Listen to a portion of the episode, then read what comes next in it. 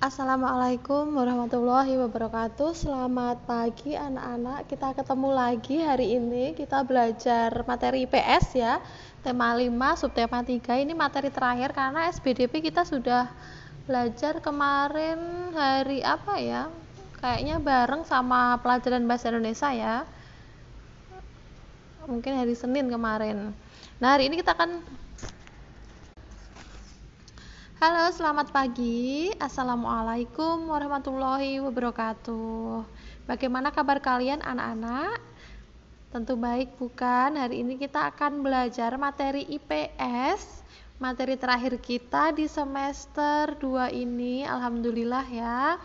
Habis ini tinggal kita ulangan uh, subtema tiga dan matematika. Jadi besok subtema tiga, terus hari Jumat kita ulangan matematika karena kondisi sekarang yang masih pandemi ya. Bu Dewi dengar beberapa daerah tempat kalian tinggal ada yang sudah kena zona merah ya, jadi kalian harus berhati-hati dan kita tidak apa-apa melaksanakan ulangan nanti matematika secara daring. Baik anak-anakku, sebelum kita mulai pembelajaran pada pagi hari ini, mari kita berdoa menurut agama dan kepercayaan kita masing-masing agar pembelajaran pada pagi hari ini berjalan dengan lancar. Berdoa dimulai.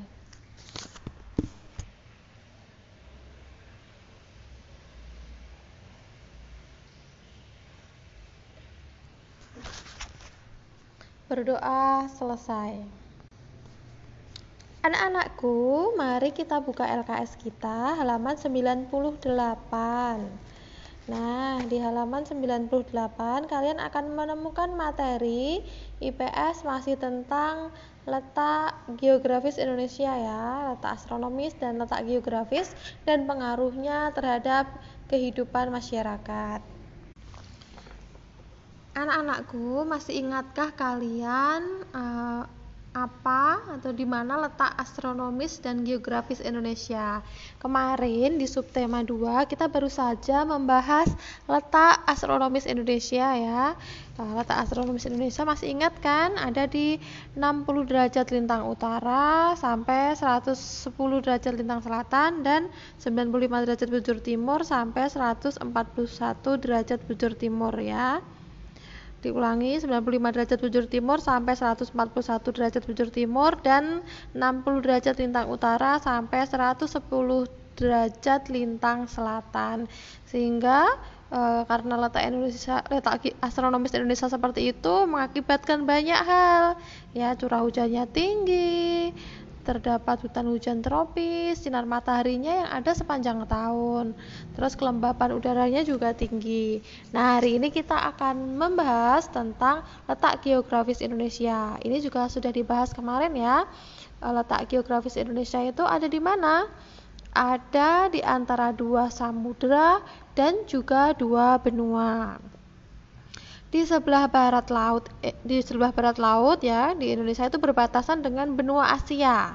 Nah, di sebelah tenggara Indonesia itu berbatasan dengan benua Australia.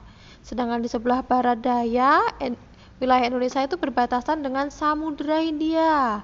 Dan di sebelah timur wilayah kita itu berbatasan dengan Samudra Pasifik. Nah, karena letak geografis yang sangat strategis itu, ada uh, beberapa keuntungan. Di antaranya apa? Yang pertama, bangsa Indonesia menjadi bangsa yang terbuka untuk berinteraksi dan bekerja sama dengan bangsa lain yang ada di sekitarnya. Sudah sejak zaman dahulu, Indonesia itu sering menjadi tempat pelabuhan para pedagang-pedagang uh, dari seluruh dunia ya. Karena Indonesia letaknya sangat strategis itu tadi. Selain itu, kekayaan alam di Indonesia juga sangat melimpah ya. Kalau zaman dahulu banyak orang asing datang ke Indonesia untuk mencari apa? betul sekali, mencari rempah-rempah, berdagang dan juga mencari rempah-rempah. Yang kedua, bangsa Indonesia menyadari pentingnya kerjasama dan saling membantu. Karena hal itu tadi, Indonesia sudah terbiasa hidup bekerja sama dan saling membantu.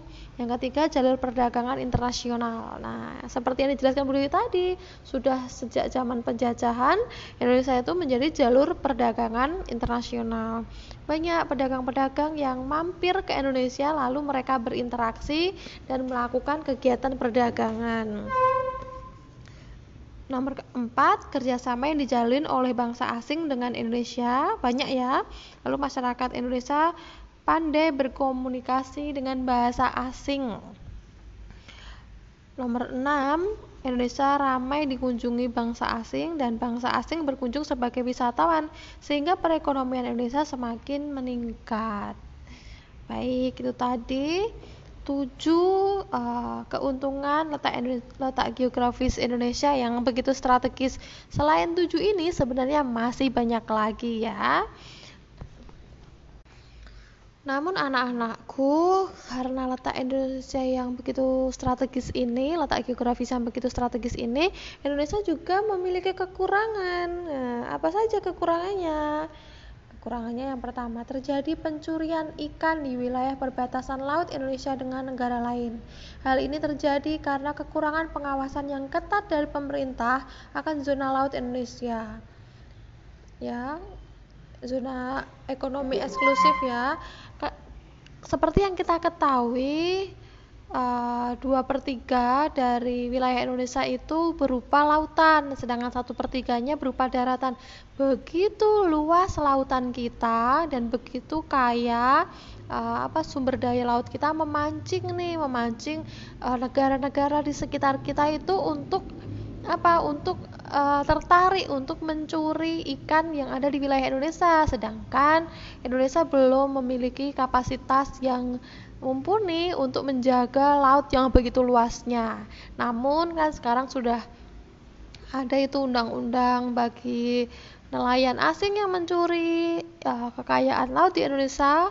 Kalau terbukti, kapalnya bisa ditenggelamkan dan lain-lain. Itu salah satu upaya pemerintah untuk menjaga kekayaan laut di Indonesia. Yang kedua, terjadi pasar gelap di beberapa titik tertentu yang menyebabkan timbulnya kecurangan dalam bidang tertentu. Nah, pasar gelap misalnya uh, apa? Harusnya uh, barang-barang luar yang masuk ke Indonesia itu harus melewati pajak. Nah, ada terjadi penyelundupan-penyelundupan barang dari luar masuk ke Indonesia karena wilayahnya begitu luas, jadi mereka uh, bisa lolos dari pantauan petugas ya, atau aparat negara. Lalu banyak warga asing yang tinggal di daerah Indonesia tapi tidak memenuhi prosedur yang telah ditetapkan. Terus terjadi persaingan global dalam berbagai bidang yang tidak sehat dan masyarakat menjadi lebih konsumtif terhadap barang dari luar negeri. Hilangnya norma-norma yang berlaku di masyarakat diakibatkan oleh budaya yang masuk. Nah, ini anak-anak kita harus belajar. Kita tidak menutup diri dari budaya luar yang masuk ke Indonesia, namun apa? Kita harus mampu menyaring, oh budaya ini bagus atau tidak, budaya ini sesuai atau tidak dengan norma-norma yang berlaku di Indonesia. Kalau tidak sesuai, kalau tidak bagus, jangan digunakan, jangan diterapkan. Tapi kalau memang budaya itu bagus, silahkan saja diadopsi, lalu diterapkan di Indonesia. Baik, kita lanjut ya. Itu tadi kelebihan dan juga kekurangan letak geografis Indonesia yang begitu strategis. Selain ada kelebihannya, ternyata juga ada banyak kekurangan dari letak e, geografis Indonesia ini ya anak-anak. Dari tahun ke tahun ya anak-anakku, perkembangan e, perkembangan ekonomi, sistem komunikasi dan transportasi itu berjalan semakin pesat ya. Dari dulu yang segalanya itu ber, ber, berupa tradisional, sekarang sudah modern. Apalagi kita sekarang sudah masuk era empat titik nol, era revolusi industri. anak kecil, masih balita, sudah tahu H P. Dulu zamannya Bu Dewi enggak. Zamannya Bu Dewi itu Bu Dewi S M A itu baru tahu atau baru mempunyai H P. Nah, sekarang itu anak-anak masih kecil sudah memiliki H P. Pasti di antara kalian juga juga sudah ada kan yang difasilitasi H P. Nah, gunakan teknologi itu untuk belajar, bukan hanya untuk bermain-main. Apalagi untuk e, membuka hal-hal yang tidak baik untuk kita. Nah, sekarang mari kita bahas perkembangan kehidupan masyarakat dilihat dari sektor ekonomi, sistem komunikasi, dan transportasi yang terdapat di Indonesia. Dari sistem ekonomi dulu ya. Pada zaman dahulu, e, bangsa Indonesia berada di wilayah di bawah penjajahan bangsa asing, sehingga ekonomi masyarakat tidak bisa berkembang dengan baik. Bahkan hampir semua sumber daya alam yang ada dieksploitir oleh para penjajah. Artinya apa?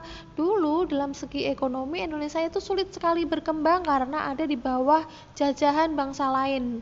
Ratusan tahun, bayangkan anak-anak, itu seluruh kekayaan alam yang ada di Indonesia tidak dapat digunakan oleh masyarakat Indonesia, diambil oleh para penjajah lalu dibawa kekayaan itu ke negara e, para penjajah ya, baik itu Belanda maupun Jepang.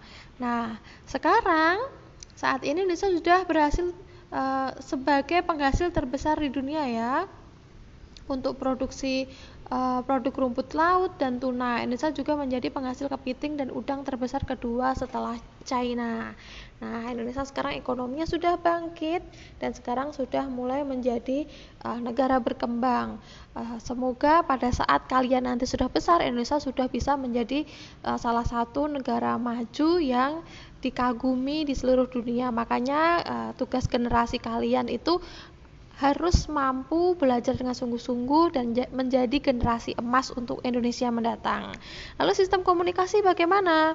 Pada zaman dahulu, selain dengan bahasa, komunikasi dapat dilakukan dengan tanda-tanda seperti uh, asap, lalu api, bunyi-bunyian, dan juga cahaya. Uh, kalian masih menemukan nggak kentongan? Masih ketemu nggak di daerah kalian?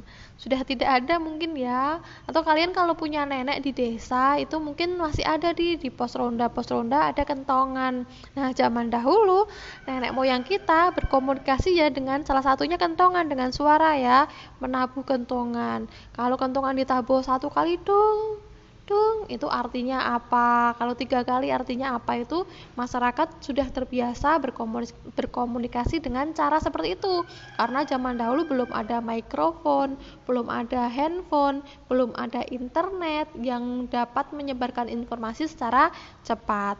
Lalu bagaimana dengan sekarang? Sekarang penggunaan handphone lebih menyebar sampai ke pelosok desa. Hal ini mempermudah masyarakat dalam memperoleh informasi.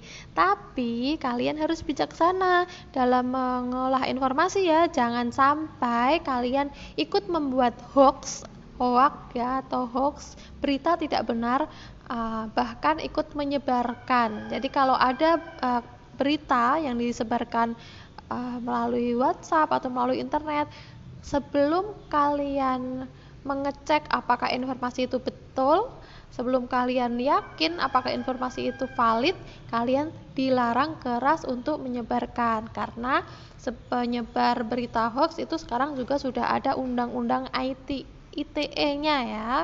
Itu hukumannya luar biasa ya.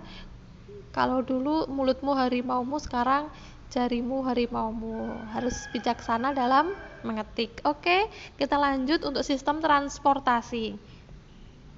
Kalau zaman dahulu sistem transportasi uh, masih menggunakan peralatan yang sederhana dan masih menggunakan angin, tenaga hewan maupun tenaga manusia. Lah, saat ini dengan dibangunnya terminal-terminal pelabuhan, salah satunya terminal Teluk Lamong yang merupakan terminal semi an otomatis dan ramah lingkungan.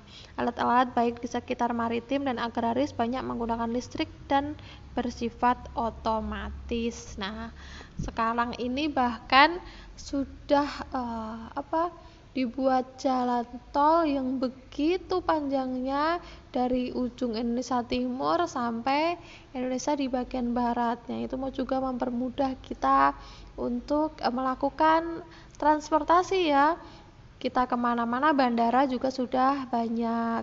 Bu Dewi kemarin ke Jakarta itu cuma butuh waktu dua jam atau satu jam kemarin ya, lupa Bu Dewi.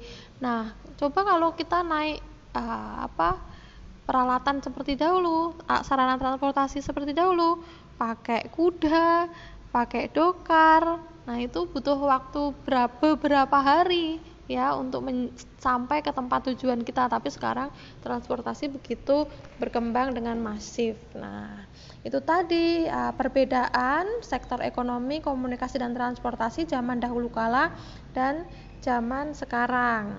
Nah, kita akan simpulkan ya, dari pengaruh letak geografis Indonesia terhadap kehidupan masyarakat e, ditinjau dari ditinjau dari sektor ekonomi, komunikasi dan juga transportasi, di mana pengaruh-pengaruh e, luar dan kondisi dari kondisi geografis Indonesia mempengaruhi perkembangan baik dari sektor ekonomi, komunikasi, dan transportasi yang begitu pesat, sehingga kita dapat uh, menerima pembaharuan-pembaharuan itu saat ini harus dengan bijaksana. Adapun pengaruh letak geografis Indonesia terhadap kehidupan sosial masyarakat, itu bahwa bangsa Indonesia menjadi bangsa yang terbuka untuk berinteraksi dan bekerja sama dengan bangsa lain yang ada di sekitar kita. Bangsa Indonesia juga menyadari pentingnya kerjasama, saling membantu dan saling peduli terhadap kehidupan masyarakat negara sekitarnya.